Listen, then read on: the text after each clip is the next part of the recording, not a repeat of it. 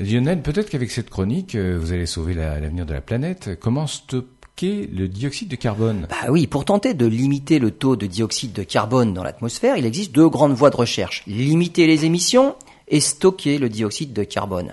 En matière de stockage, les chercheurs de l'université de Rice aux États-Unis ont trouvé une solution étonnante, le transformer en acide formique. En fait, l'acide formique ou acide méthanoïque est une molécule simple formée seulement de dioxyde de carbone et d'hydrogène. Les chercheurs annoncent avoir mis au point un réacteur catalytique qui utilise le dioxyde de carbone comme matière première et qui produit de l'acide formique. L'acide formique est donc présenté comme une solution de stockage du dioxyde de carbone, mais on peut aussi voir comme une solution de stockage de l'hydrogène.